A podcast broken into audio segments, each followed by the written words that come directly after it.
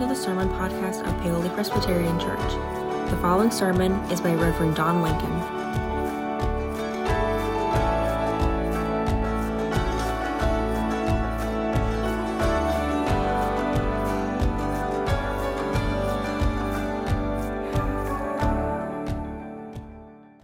Good morning, Paoli. Good to be back. It's hard to believe I'm here for the last of my four Sundays with you. Time flies, they say, when you're having fun. It's been a great, it's been a great season. Thank you. Um, and you know, living in this area for 23 years um, and knowing about Paoli, um, but I had other obligations on Sunday for the last 22, and, and, what a treat to be able to share in the life of this great congregation for uh, a month and and to be here when your PNC is announcing we've got a candidate. Um, how exciting to think about your next chapter. I, you need to know, I've been telling colleagues all over the country this is a plum position. a great congregation, a great community, and a, and a bright future ahead with a, a rich reputation of serving Jesus Christ and the gospel in this area. So I'm, I'm excited for you and and for your new pastor.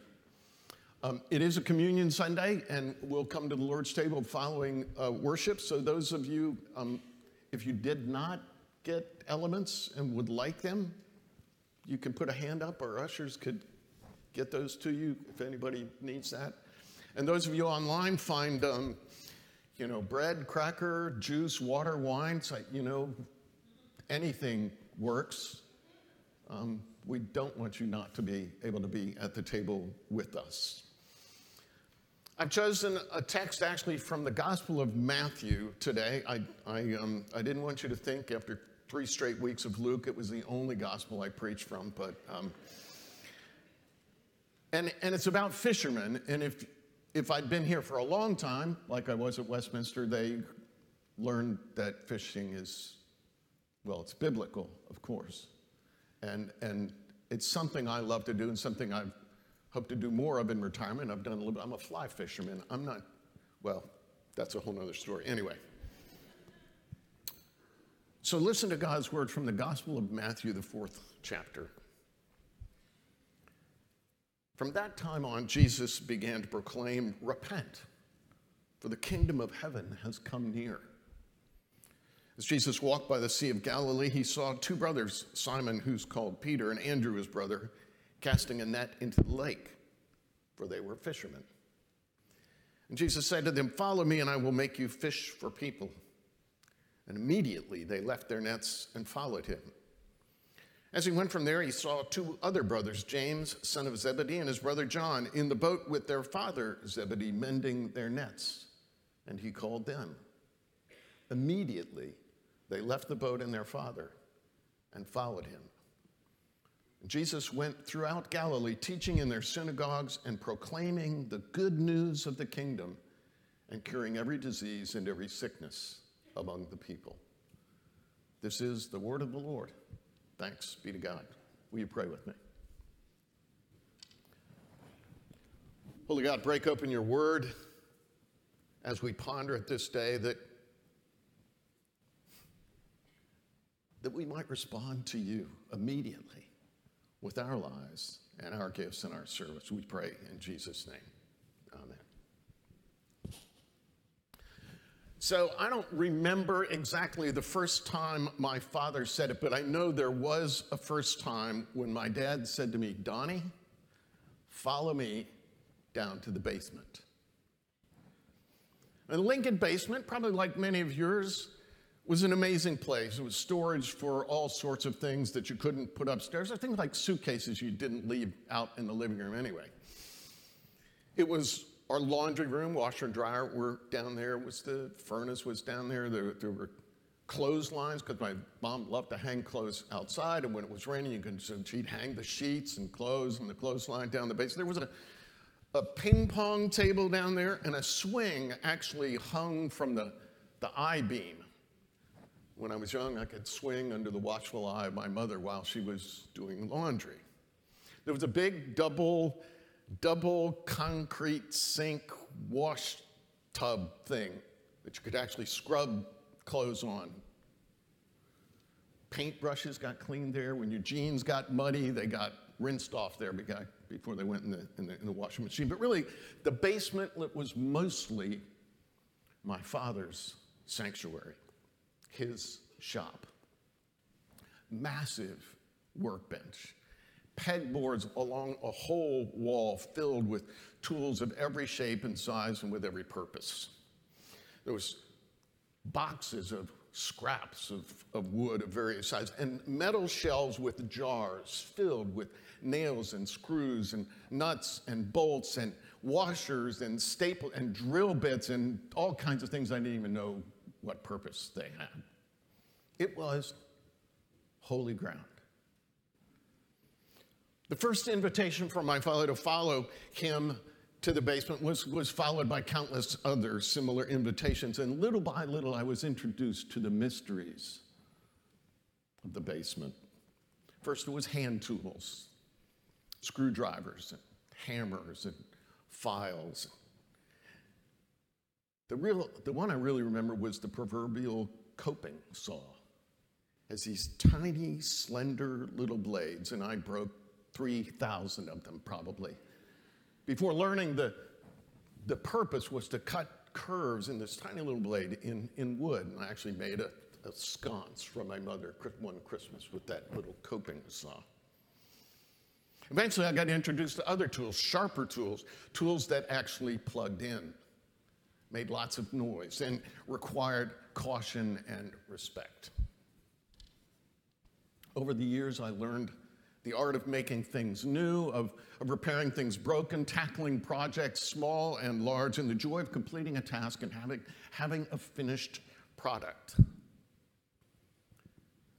But you know, in all those times, never once did my father say to me, Do you know what's going to happen to you if you don't learn these things?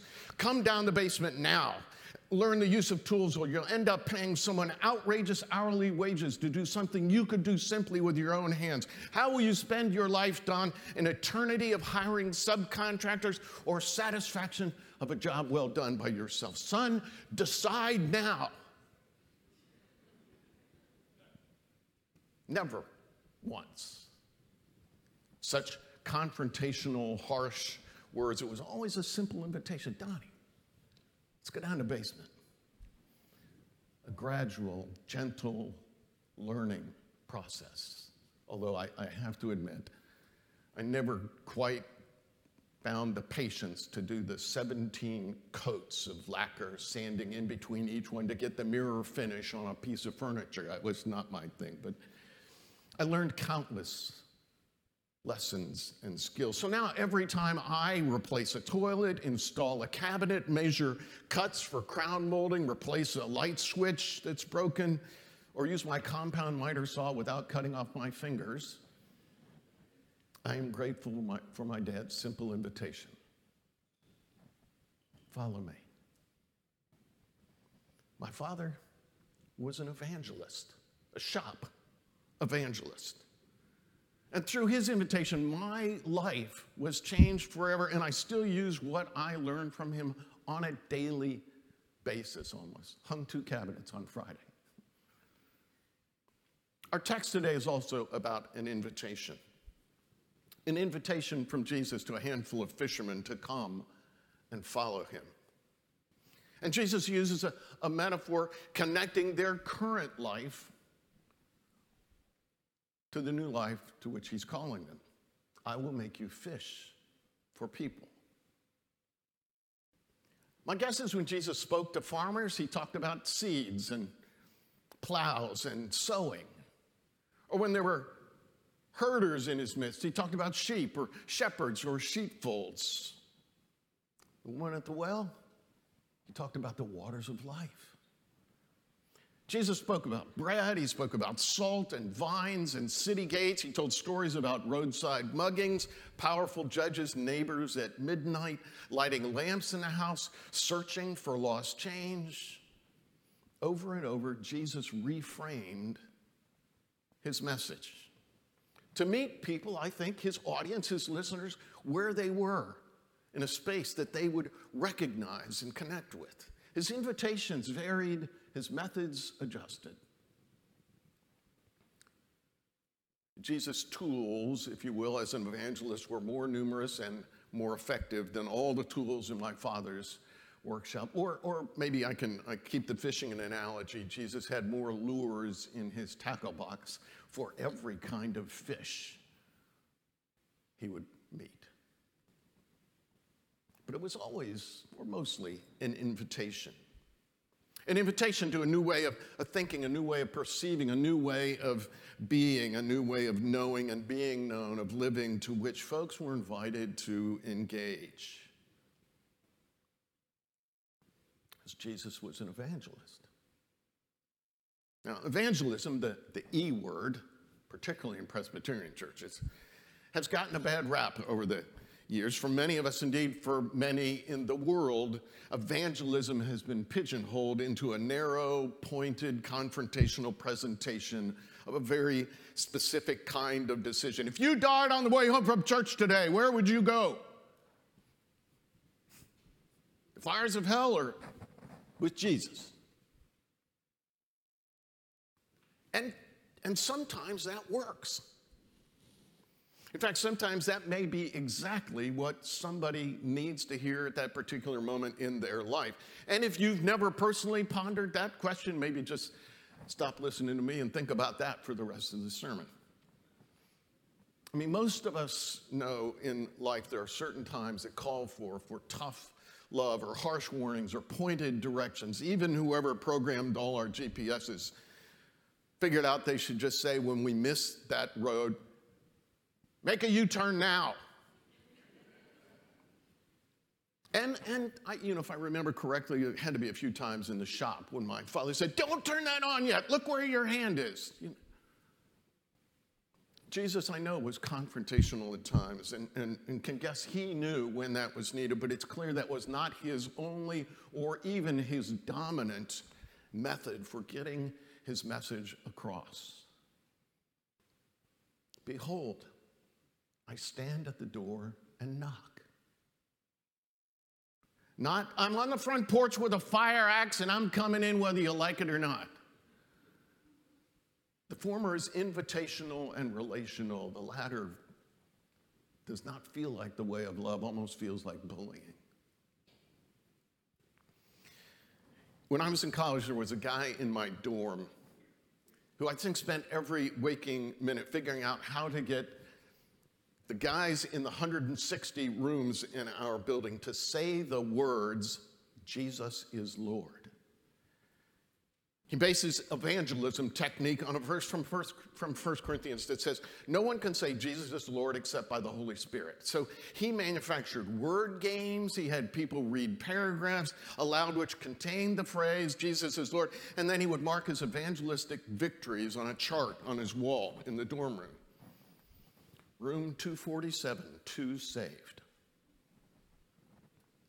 Now, I'm not sure about the number of real conversions, but I do know he succeeded in raising the ridicule factor of Christianity by a thousand percent.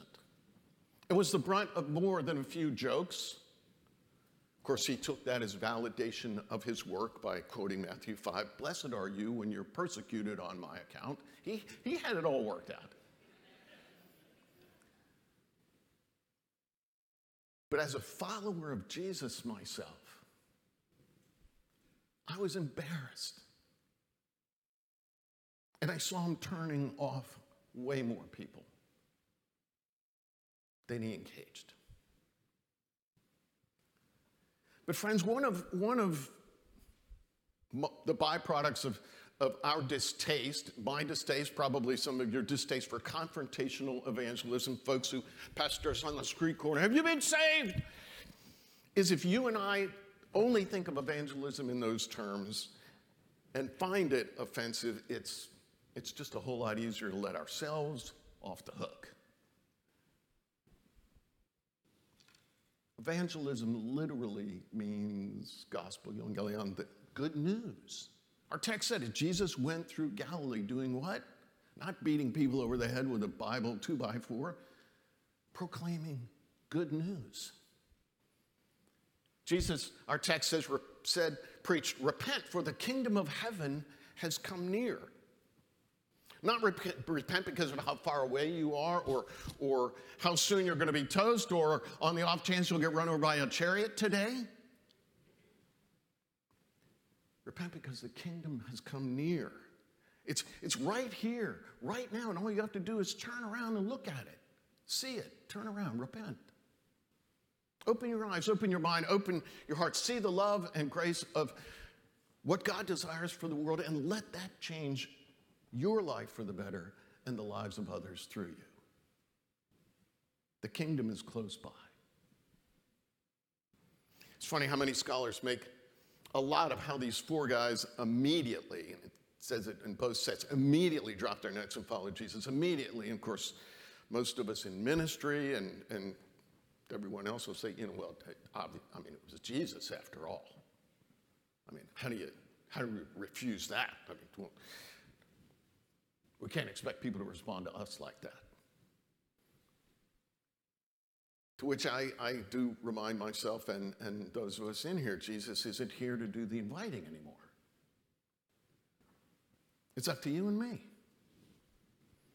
And, and my concern is that we've either dismissed the idea of sharing good news because we don't like the way we've seen it done, or we say it's too hard, or it's just not my gift. Good news doesn't have to be that hard because it's good news. My favorite metaphor for evangelism one beggar telling another beggar where they found bread. I mean, how many of us have a difficult time telling a neighbor or a family member or a friend about a great new restaurant we tried? Do you know the overwhelming majority of people in most Presbyterian church new member classes first come to a church because they were invited, invited by someone, a family member, a neighbor, a coworker. How, how hard is it to say, you know, I go to this great church. You want to come with me some Sunday? And, and think, you know, looks like a few weeks from now you're going to have a new pastor. Can you imagine what it's going to be like in September and October? We got this great new pastor who's who's speaking about good news that meets my heart and speaks in the current context of the troubled world in which you and I live. You ought to come. There is one other character in this story, Zebedee, the, the father, and, and you know, what's with him? Why doesn't he go? And I've heard explained, you know, by others. Well, he obviously wasn't a risk taker. He wanted to stay in the boat like most of us want to do. And I, have I've heard that sermon, and I've probably preached it. But, but you know, wonder maybe, maybe Zebedee wasn't invited. Or maybe Jesus knew that the road was going to be tougher for Zeb than it was for his boys. Maybe intense full time discipleship wasn't his calling. Maybe Jesus had already talked to Zebedee earlier. How many of your sons can you spare for this ministry? I mean, somebody's still got a job. Somebody's got to fish. Somebody's got to put food on the table. Somebody actually has to fund the missionaries who are going out in the field. Imagine that. But Zebedee can still be an evangelist. Imagine the neighbors. Hey, Zeb, what, what happened to James and John? Oh, man. Come here.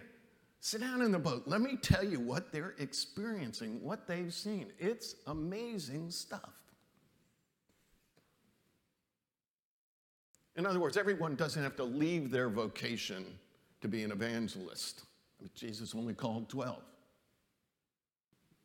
We need people to fish. We need doctors and teachers and carpenters, but every single one of us can be an evangelist, a bearer of good news, no matter who we are no matter what our context. Because it's good news. And all of us can find a way to say it. Jeff Roke last week, the time of confession, great line. Nothing you can do to make God love you more, and nothing you can do to make God love you less. Imagine how many times troubled spots in somebody's lives where you and I can say simply that and introduce somebody to the good news of the gospel. I mean, what does it take to say, I found a great place to find bread? Come on, Donnie, let's go down the basement.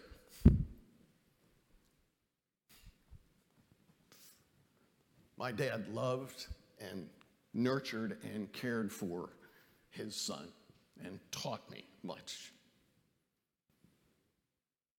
But more than anything else, my dad loved Jesus. And thanks be to God, all along the way, I learned not only how to use tools, but also in his own gentle way, mostly by example, I learned what it meant to follow a risen and living Lord. Because in word and in deed, every day, no matter what he was about, my father was a witness, a quiet, gentle, invitational witness to an amazing God. May it be so for each of us. It's really not that hard. Amen. So,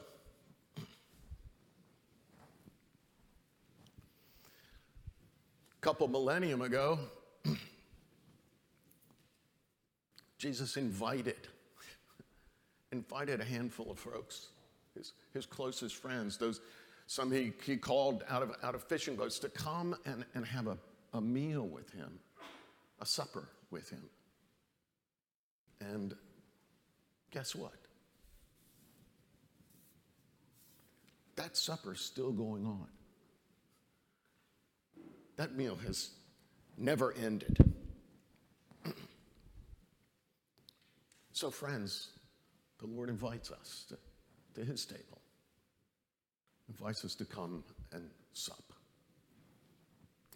And I'm going, to start with the old language of the great prayer of thanksgiving. If, if it's familiar to you, there's a little response in the beginning. You know, speak up. If, if not, just I'll say the parts to it as well. But the Lord be with you and also with you. Lift up your hearts. We lift them up to the Lord. Let us give thanks to the Lord our God. It is right to give our thanks and praise. Holy God, we praise you for your love, for bringing order out of chaos, breathing life into dust leading captives into freedom, consuming false idols with holy fire, calling wandering children home, giving bread to the hungry, drink to the thirsty, and raising the dead to new life. So we pray, Holy God, let your Holy Spirit move over us and over these earthly gifts of bread and cup, that they may be for us the communion of the body and blood of Christ. We pray this in the name of the one who invites us all to this table this day. In his name, amen. We'll partake of the elements individually. First, the bread and then the cup. We'll give you time to peel open your packets. On the night before he died, our Lord took bread, and when he had given thanks, he broke it and gave it to his disciples, saying, Take and eat. This is my body broken for you. Do this in remembrance of me. Friends, the bread of life.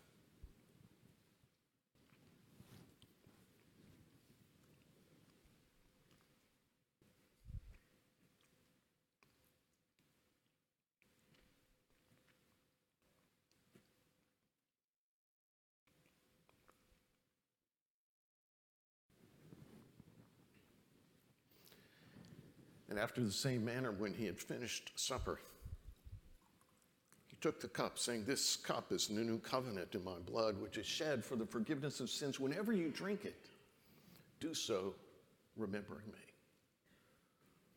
Behold, the Lamb of God who takes away the sins of the world, the blood of Christ shed for us all. Drink ye all of it.